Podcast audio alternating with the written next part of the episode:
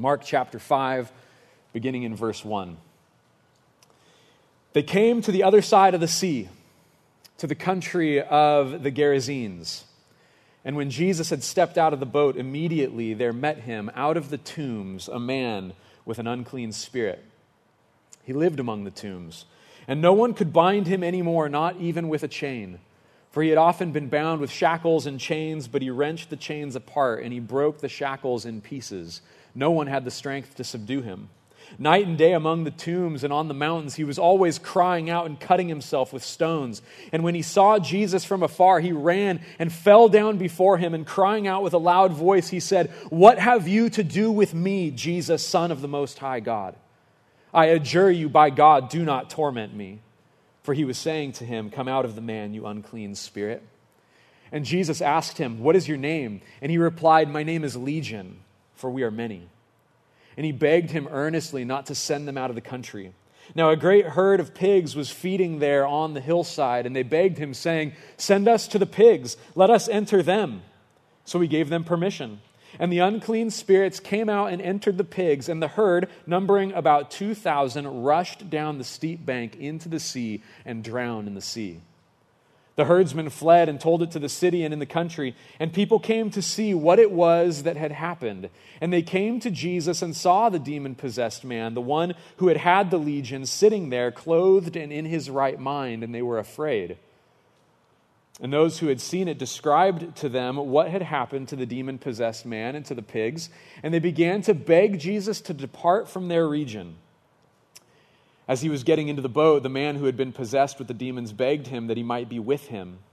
And he did not permit him, but said to him, Go home to your friends and tell them how much the Lord has done for you and how he has had mercy on you. And he went away and began to proclaim in the Decapolis how much Jesus had done for him. And everyone marveled. Let's pray together.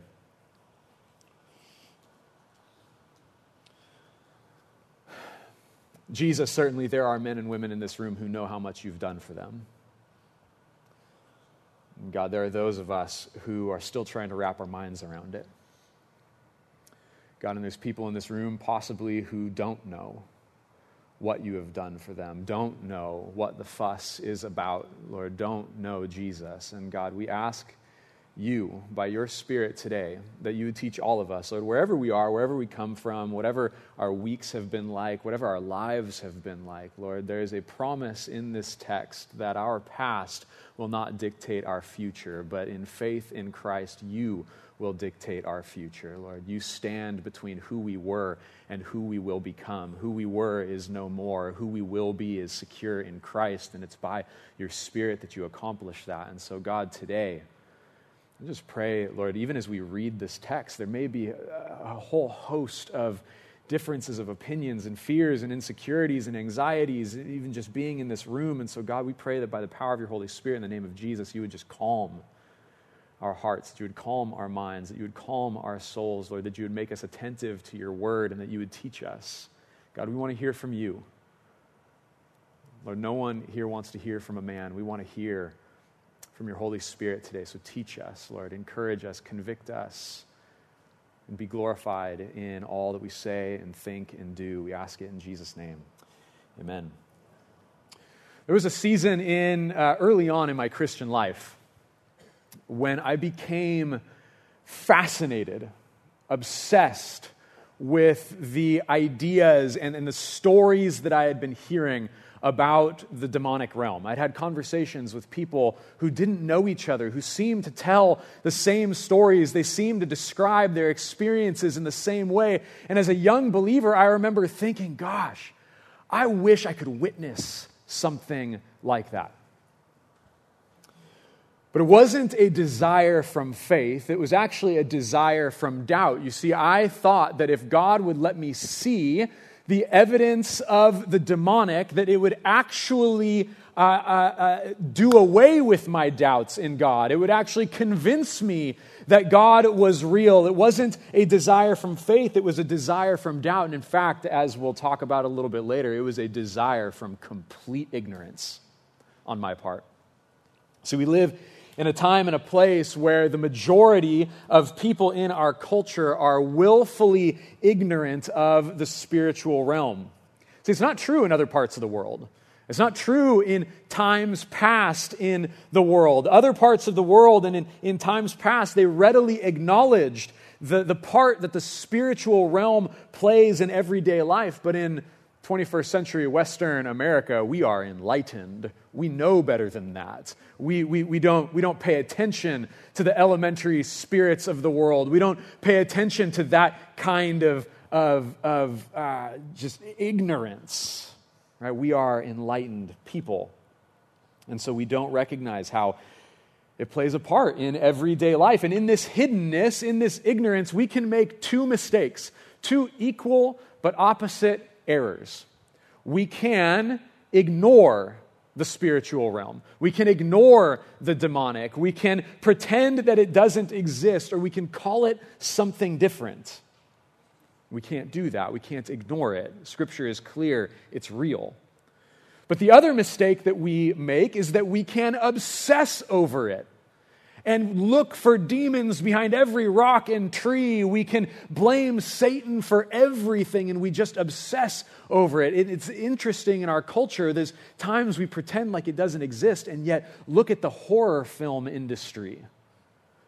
We're obsessing over it, we're glamorizing it. It draws a crowd.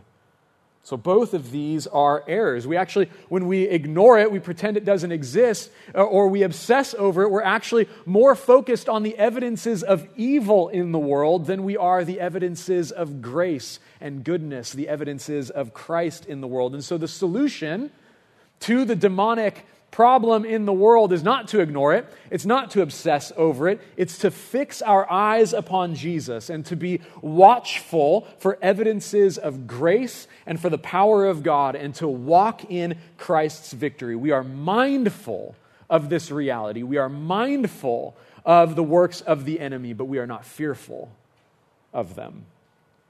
And see, when we look to this text, and we focus on the demonic, there's all kinds of questions that can come to mind.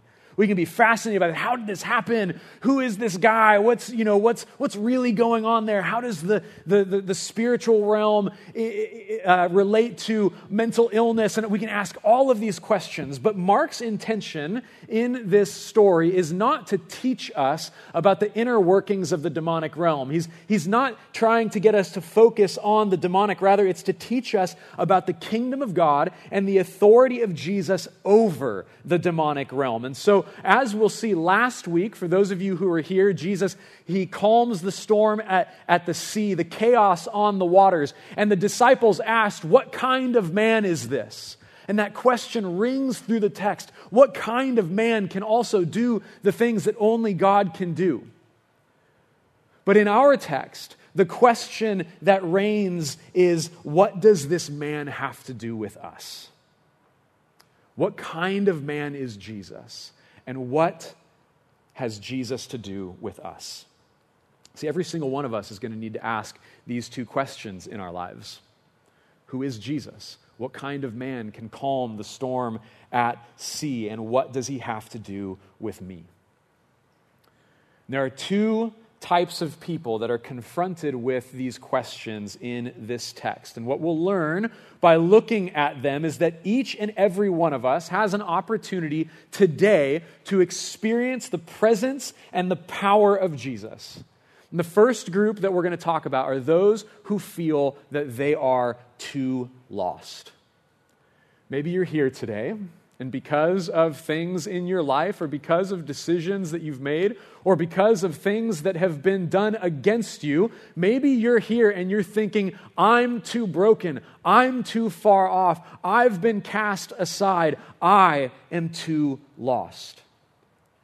See, this man who rushes Jesus from the tombs is an example of extreme lostness. Now, I am a baseball fan, and so I know that three strikes and you're out. This man actually has six strikes against him. He is out twice. He is so extremely lost according to the culture. He doesn't have just one unclean spirit, he has a legion of defiling spirits. He is unclean according to the Jewish culture and tradition. He is living among the tombs It was, it would make a, a, person unclean to come in contact with a dead body or with a tomb. And so, living among the tombs, he has chosen a home of uncleanness. Now, unclean doesn't mean sinful, but it does mean ceremonially separated from God. This man is unclean. He is separated from God living among the tombs. The tombs are located in a part of the country where there were pig, her- uh, pig herding going on. Pigs were unclean animals. The Jewish people couldn't come in contact with pigs, they were unclean. He's cutting himself, and so he's bleeding. To come in contact with the flow of blood, the source of life, would make somebody unclean. This man is unclean. To, to live this kind of life in this culture would mean that he was either a Gentile, a non Jewish person, or he was an apostate Jew. He had turned his back on the God of Israel, again, making him unclean, cut off, separated from God. And to boot, he's naked. He is unclean, unclean, unclean, unclean, unclean, unclean. This man is the extreme case. He, according to Jewish culture and tradition, is cut off from God. He is without hope, and he is without any, anyone's ability to help him. He's beyond help. And so, while we don't know what led to this condition, the assumption would be that this man has led such a life of sin, such a life of rebellion. His life was so full of pain and wounds and rejection that God apparently has abandoned him to his fate. He is cut off from God. And we find out as Jesus engages with him that it's not just an unclean spirit, but it's a legion of unclean spirits that torments this man. Now, a legion was the largest unit in the Roman military. It could consist of up to 6,000 foot soldiers and 1,200 chariots. And so, though there is one man in front of Jesus, he's He's cast a demon out of a man before. We saw that in the earlier chapters in Mark in the synagogue. That's, that's, no, that's, that's no problem for Jesus. A man with one spirit, that's nothing. Mark here is upping the ante by showing that in this one man in front of Jesus in our passage, there stands an entire army of Satan's demons arrayed against Jesus. In the text, there's a man, but behind that is a legion of spiritual evil. But nothing can stand in Jesus' way. Nothing can stop him. Just as easily as casting out one demon, he can cast out an entire militia. And so, while we can assume that this man's past is full of pain, Jesus doesn't allow that to interfere with his purposes for this man. Though it may be full of sin, he doesn't allow the sin to interfere with his purposes for this man. He does not allow his past to interfere with his future. And isn't this good news for us? Jesus will not allow your past to interfere with your future. It has no grounds, it has no authority over you. Whatever has been in your past, whatever you've done, whatever you have believed, no matter how extreme or vile it is, no matter what your current state of affairs, your current relationship is with Jesus, no matter how much you have opposed God in your life, your past will not have the last word. Jesus will not allow it to interfere with the future that he desires for you. This is good news. Nobody is too far from grace. Now, if you've been a Christian for a while, if you've been coming to church for a while, you've heard that before. Hopefully. If not, hear it. No one is too far from grace. Nobody is too far from grace. Now, maybe you're here and you're like, I know that. I've been a Christian for a long time. I know. I've received grace. But maybe you're here and you go, okay, I know my sin before I met Jesus is covered. But then I met Jesus. And then I sinned. And you know, sometimes those sins, like, I actually have more shame over them. They're actually worse than the things that I was doing. What if, what if your after Jesus is more sinful than your before Jesus?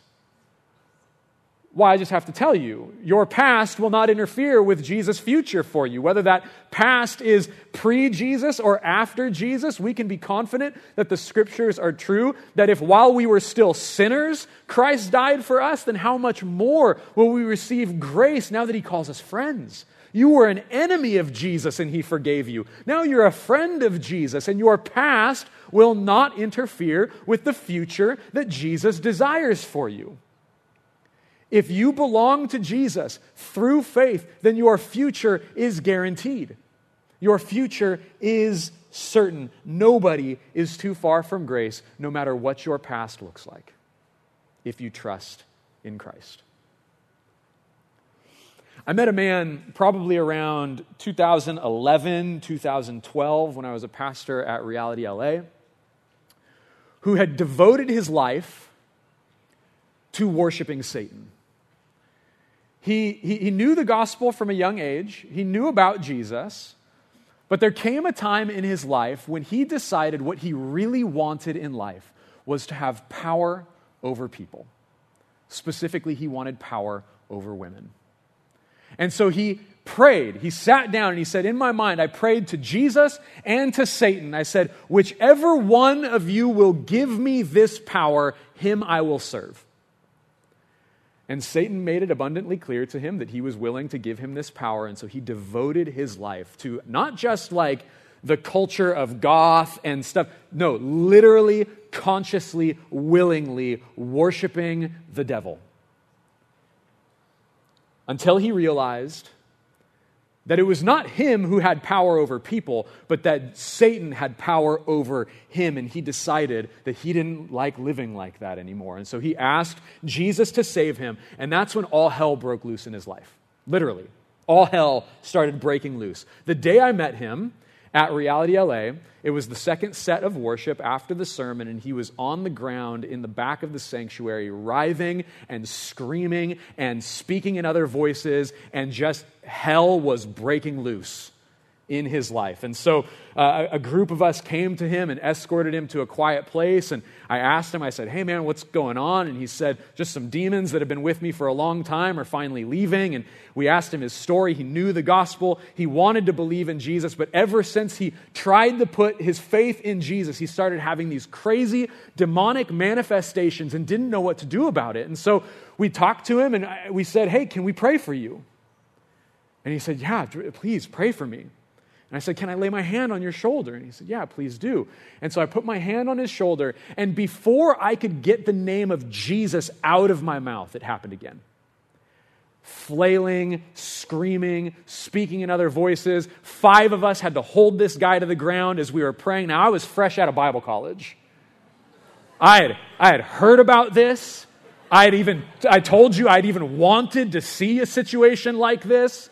And so I'm like, I've read about this. Let's go. You know, so we jump down. I start praying, and this guy tore me piece from piece, looked me in the eyes, taunted me, mocked me, and absolutely destroyed me. And in this moment, I looked around this group of us. There's about 30 people in the room at this point. I looked at, I was totally defeated. And I locked eyes with a friend of mine, and he just started praying. And I sat there and I repented. I said, God, I've been trying to do this. I can't, I can't do this. I need you to do this. You need to show up. God, if you don't do something, this guy is going to leave like this. If you don't do something, he is going to leave captive. If you don't do something, this man is never going to experience freedom. God, you need to do something. I can't do this. And in this moment of surrender, as quickly as that man hit the floor, the Holy Spirit rushed in and cast out every last demon out of this man. I'm going to tell you, the scriptures are true. Church, the scriptures are true. When, when, when this happened, I thought we killed him. Paul says that they fell as though dead. I thought we killed this man. He fell on the ground and, and was lifeless for what felt like 30 seconds. It was probably like a half a second. And I have never seen worship like I've seen in that moment. This man shot up and said, Praise Jesus, they're all gone. Oh, Jesus, thank you, Lord, they're all gone. Oh, and just worshiping in the middle of this public high school library where Reality LA met and just worshiping in this place. No matter what's your past, I don't care what it is. I don't care if you have practiced witchcraft, been involved in the occult. I don't, I, whatever is in your past, Jesus sets the captives free. It's not going to have any power over you. You come to Jesus, He will set you free.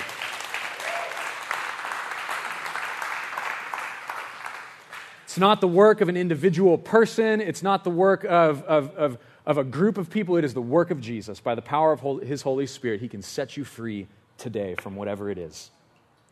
This man in our text is, is, who is influenced by this legion asks Jesus a question. He runs out of the tombs, falls at Jesus' feet, and says, What have you to do with me, Jesus, Son of the Most High God? If you are here and you are feeling that you are too lost, too broken by sin, too broken by the sins of others. You've been too resistant to Jesus in the past. Maybe there's a particular sin or lifestyle that you feel like Jesus will never forgive. Maybe you've been involved in in the stuff that the man I just told you about was, was in. Maybe you're asking how Jesus possibly could desire anything to do with you. You need to hear this good news today Jesus sets the captives free, that he loves you, he wants to save you, that whatever is oppressing you, whatever is afflicting you, whatever is causing anxiety and fear and pain in your life, he wants to set you free. See, this man represents extreme lostness. Someone who would never believe that God would desire anything to do with him. Beyond hope and beyond help. But there's another group of people in this text that we can identify with. Those who know who Jesus is, have seen what he can do, but have never given their lives to him because they might not be too lost, but they feel they have too much to lose. Maybe what's standing in your way of freedom is not feeling like you are cut off from God, but maybe feeling that you have too much to lose. Notice that Jesus, um, in here, it's not, it's not just knowing about Jesus.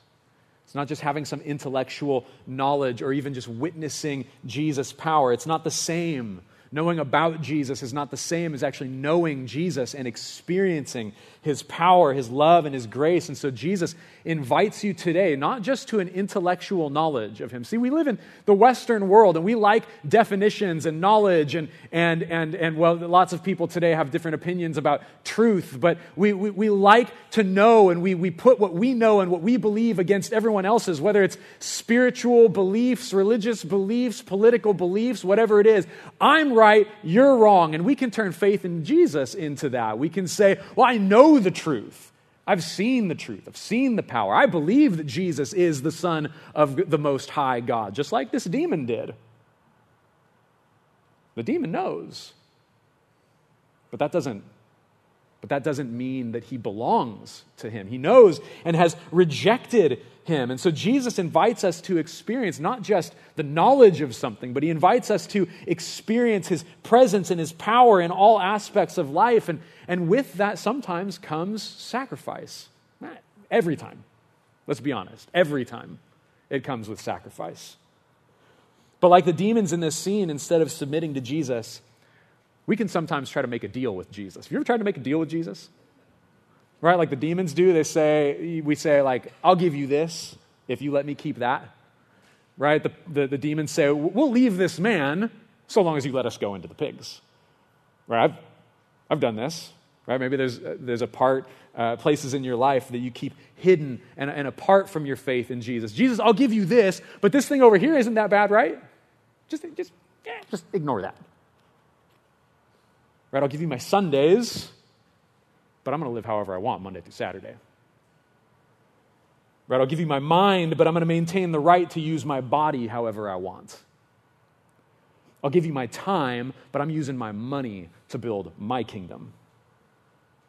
I'll give you my verbal praise, but I'm going to keep my heart devoted to myself.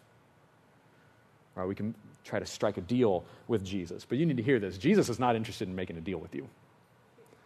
He's not, he's not trying to trade something for something. He's trying to trade his life for your life. He's trying to give you his everything so that you will give him your everything. He's trying to give you his righteousness so that you'll give up your sin. He's trying to give you his image of, of the divine Son, glory of God in the flesh, to make you conform to his image, but you've got to give up this image you're trying to make for yourself. He is not willing to make a deal with you. He wants to give all of himself and all that that entails, but it requires that we let go of ourselves.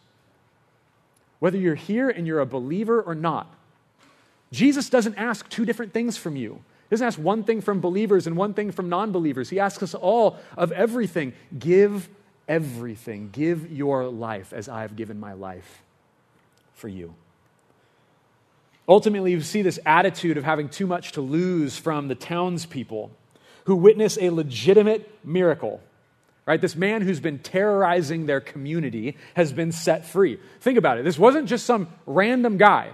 Think of how this man was described and how many people went out and tried to bind him with chains and shackles and tried to subdue him. And every night he's crying out and cutting himself. He's literally howling, the scriptures say right? These people have gone out. They've tried to subdue him. They don't you don't go out and try to shackle and chain someone unless they are a threat to your way of life. This man is terrorizing this community and they come and they see him clean. They see him clothed. They see him in his right mind. They come from the town and they see the man. And they respond by begging jesus to leave. See after 2,000, after all 2,000 pigs would be worth quite a bit of money. They, say that Jesus, they see that Jesus coming into their community, ushering the kingdom of God into their community, is going to bring some sacrifice. It's going to shake things up. It's going to disrupt the status quo. It's going to disrupt life as usual, and it may actually cost us to sacrifice things that we hold dear. Sadly, many people will look at the power and the presence of Jesus straight in the face and continue to choose what the world will offer. I know a story of a man who made his living as a pretty well known comedian, and he knew the truth about Jesus. He did. He, he knew the truth. He even wanted to follow Jesus. But he knew that his career as a shock comic would be over. And so he was tormented by this decision. He knew that following Jesus would cost him his career, his friends, his, his, his love life, his, his money, his reputation. And in the end, he chose his career. And he walked away from Jesus, knowing what was on the table. I knew another man who desperately wanted to follow Jesus, but he uh, was pretty high up in a very famous adult magazine. And he tried to justify his career and the lifestyle that went with it until he couldn't justify it any longer. And he chose his career. For many, the question isn't, Jesus, what, what have you to do with me? They know that. They know that Jesus wants to save them. They know what he's done for them. They know the answer to that question. But sometimes the question is, what have you to do with all of this? And I think each and every one of us, if we know who Jesus is, we know that he's the Son of the Most High God who's come to set the captives free and save us from sin and death. We look at our lives and we go, Jesus, but what about all of this? And he says, I want that too. I want all of that, all that I've given you, all that, that you've experienced in life, all that you've worked for. I want that too. Not necessarily going to drown it in the sea, but I want your heart to the degree that if it does drown in the sea, nothing changes. Even if I do take it away, it's not your God. Christ is your God. Even if I choose to take it away, I want your heart to the degree that you're going to be all right with it.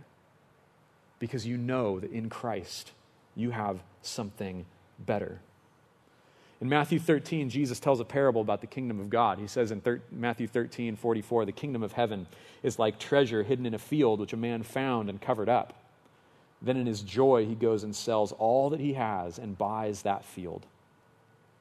There's nothing in life that isn't worth sacrificing to have the God of the universe, to have this intimate unity with Christ. There's nothing worth allowing to stand in that way. All we cling to that keeps us from embracing Jesus is just pigs. It's swine. I'm not going to say that it's going to be easy to part with, but you have to know. You have to know that it is better to part with that and receive Jesus than anything else. Most important question we can ever ask is who is Jesus, right? What kind of man is this? But the next question that we have to ask is what has Jesus to do with me? See, we can't miss the opportunity to identify with the characters in this story. Right now, most of us will read this and we'll go, I'm not demon possessed, at least I don't think so. I'm not a lost cause. I don't feel cut off from God. What does this have to do with me? Well, if we step back from the specific details of this text, we see a pattern that outlines every story of redemption. You can find your story of redemption in this text as well. You see, you were created in the image of God.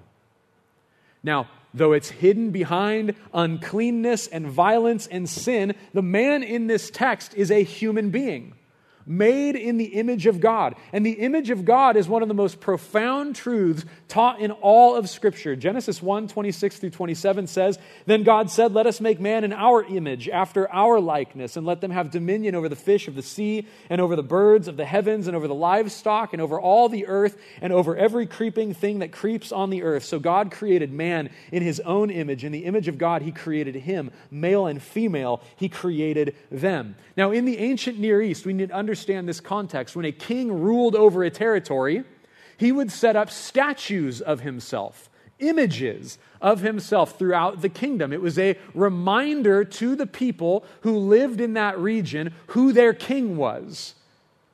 And so scripture says that you have been made in the image of God. You're like a statue of the divine creator that whoever looks at you, looks at your life, sees the way you live, should be able to point at you and say, That's what God is like.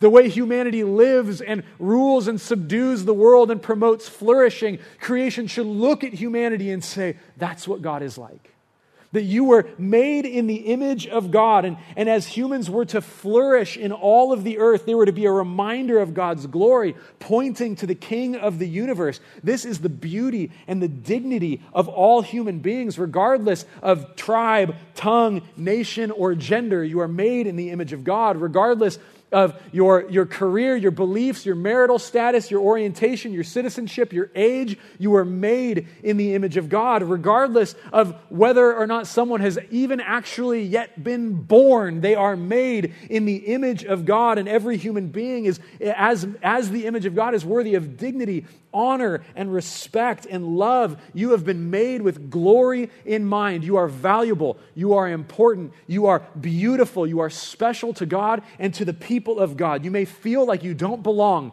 You may feel like you'll never be accepted. You may look at your life and say, This thing is not right. And if people know, they'll never accept me. And that's a lie. You are made in the image of God. You are valuable to God. You are valuable to the people of God. Do not let the enemy lie to you any longer.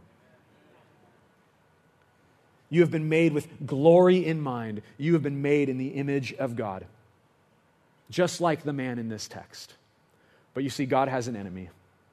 And God wants nothing more than to defile God's reputation, to, to, to corrupt God's glory.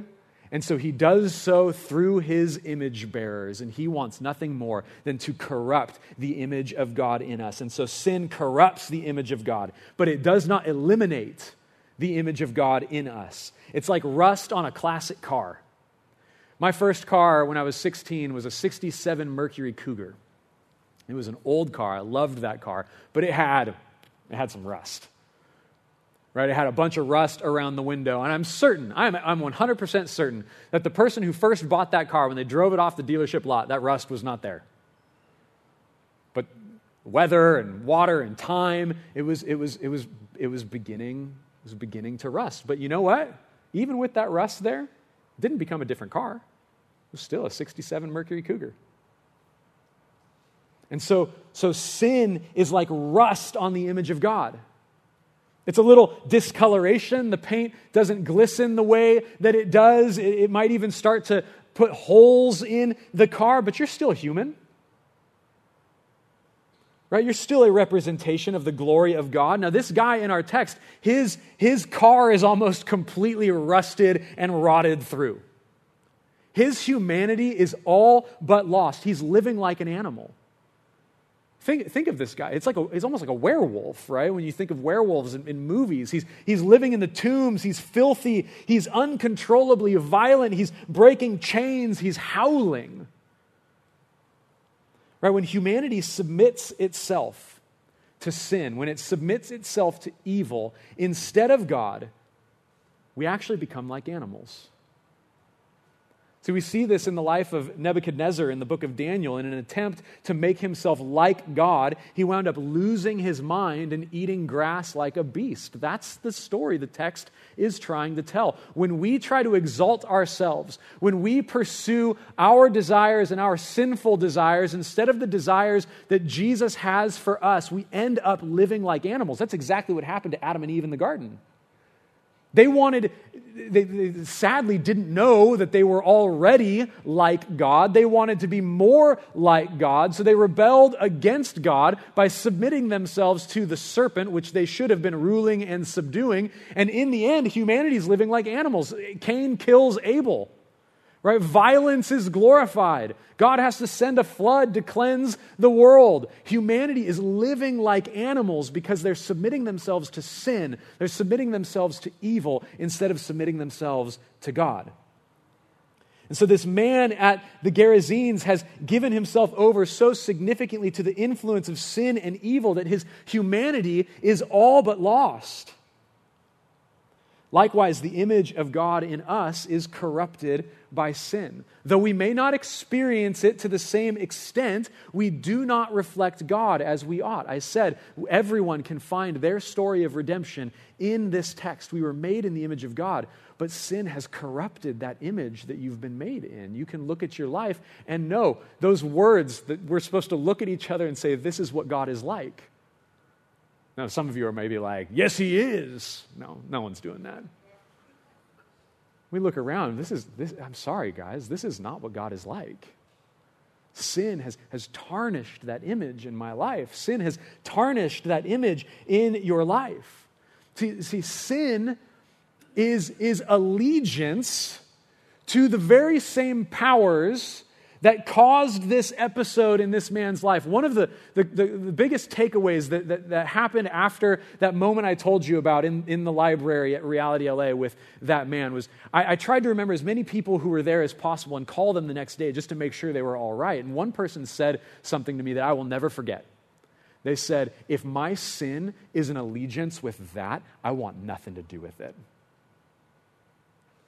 And that's exactly what it is our, our sin, this, this corruption in our lives, is the very same corruption that led to this man's extreme case. It might not come to that with you, but it's allegiance with it.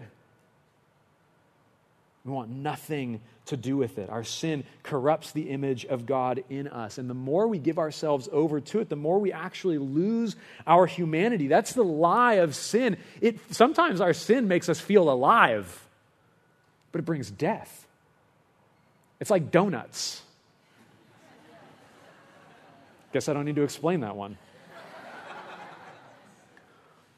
But there is good news because Jesus cleanses us from all unrighteousness. The saving power of Jesus cleanses us from all unrighteousness. Jesus, in the life of this demoniac, is put even on greater display in the cross. With, with a single word, Jesus can expel a legion of demons, but on the cross, his entire life and ministry comes to a climax, and he expels all of sin and unrighteousness from our lives. Satan on the cross is defeated once and for all. You see, there's an irony in this text right? The, the demons try to make a, a, a deal with Jesus. They don't want to be cast from the region. We see Jesus teaching in other places in Scripture that for a demon to be without a host is to wander aimlessly in waterless places. This is the torment that the demon is saying. Don't torment me, Jesus. Instead, let us go into the pigs. The, the pigs were their, what they thought would be their source of salvation. If they could go into the pigs, they would be saved. They knew they were no match for Jesus, but if they could go into the pigs, they would be saved. And the pigs ended up being not their source of salvation, but their source of demise.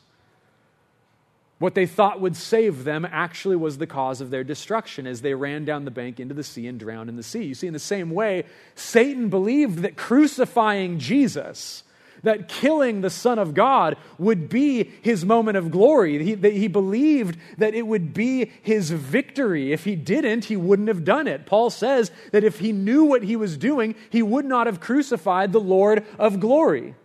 Satan believed that in crucifying Jesus, that would be his moment of victory, and it was his moment of demise. It was the moment he was completely disarmed. It was the moment that his lies and his accusations over God's people no longer had any claim. It was the moment his accusations became lies when he said, This person has sinned. They don't deserve you. They are cut off from you. The cross says, They are under the blood of Christ and they are mine. On the cross, Jesus not only expels sin and Satan, but he cleanses us from all unrighteousness. Our sin that has defiled the image of God is forgiven and washed away. The reason that your past has no claim on your future is the cross. What you were is no more.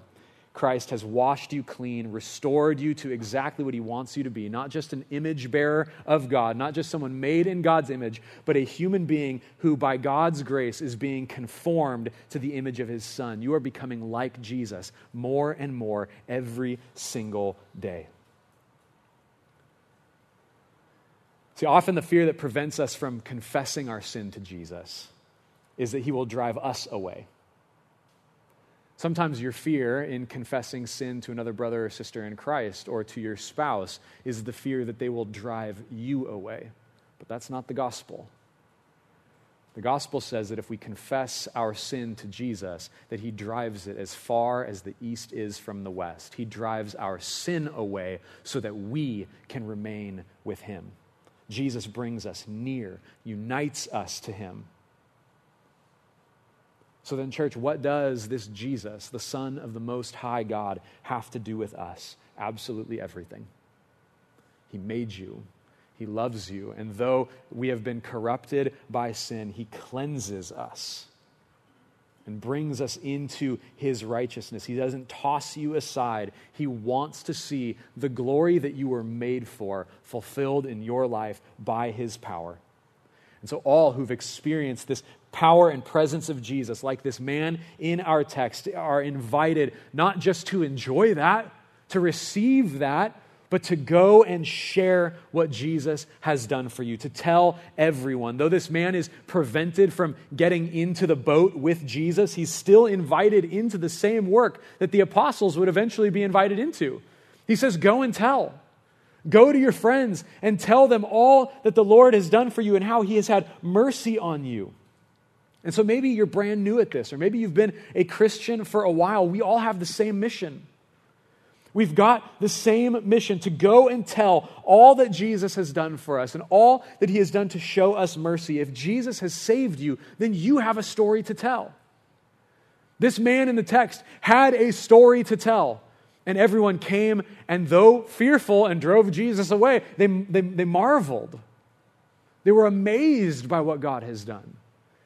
And if you have been saved by Jesus, then you have a story to tell. Oftentimes we can sit and think, I don't know what to say. I don't know what to give them. What do I have? You've got Jesus. Give them Jesus. Tell them of all that the Lord has done for you and all of the mercy that he has had on you. You have been invited into the same work as the apostles. You have been sent to all that you know in Carpinteria, the coastlands, and the nations to share all that the Lord has done for you, all the mercy and compassion that he has had on you. And in doing so, in sharing the gospel, we will see the captives set free. We will see demonic powers flee from the advancing kingdom of God. We will see people marvel, and we will see Jesus glorified and exalted over and above every other thing this world could ever offer. You have a story to tell. You have been redeemed. Share it with all who will listen. Let's pray together, church. Jesus, we declare your victory in this place. Jesus, we declare that you are victorious over sin, Satan, and death.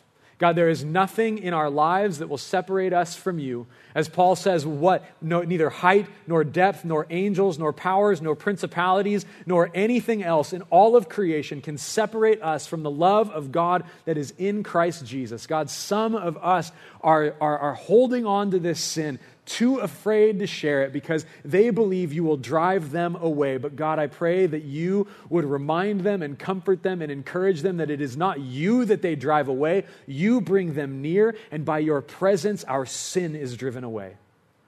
God, wash us clean. Redeem us today. Save us. If there is anyone here who does not know you, I pray that they would leave here not only knowing about you, but knowing your power and your presence and your love and your grace and your forgiveness. We pray that if anyone came in here captive by the enemy, that in the name of Jesus, you would set them free. Anyone who has been captive by our sin, that in the name of Jesus you would set us free. Those sins that we have such difficulty ridding our lives of, we pray that by your presence and by your name and by your power, there is power in the name of Jesus that you would set us free. And I pray, God, that we would not only rejoice in that, but that we would be your mouthpiece to celebrate and proclaim and to rejoice and to tell all people of what you have done and what you can do for them.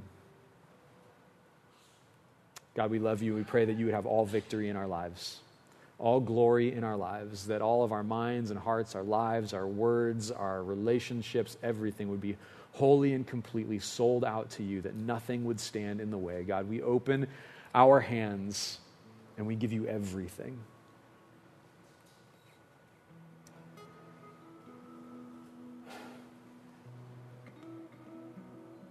God, I pray for those that are hearing just a counter message in their minds, whether it's things that their friends have told them, things that they tell themselves, or things from the enemy.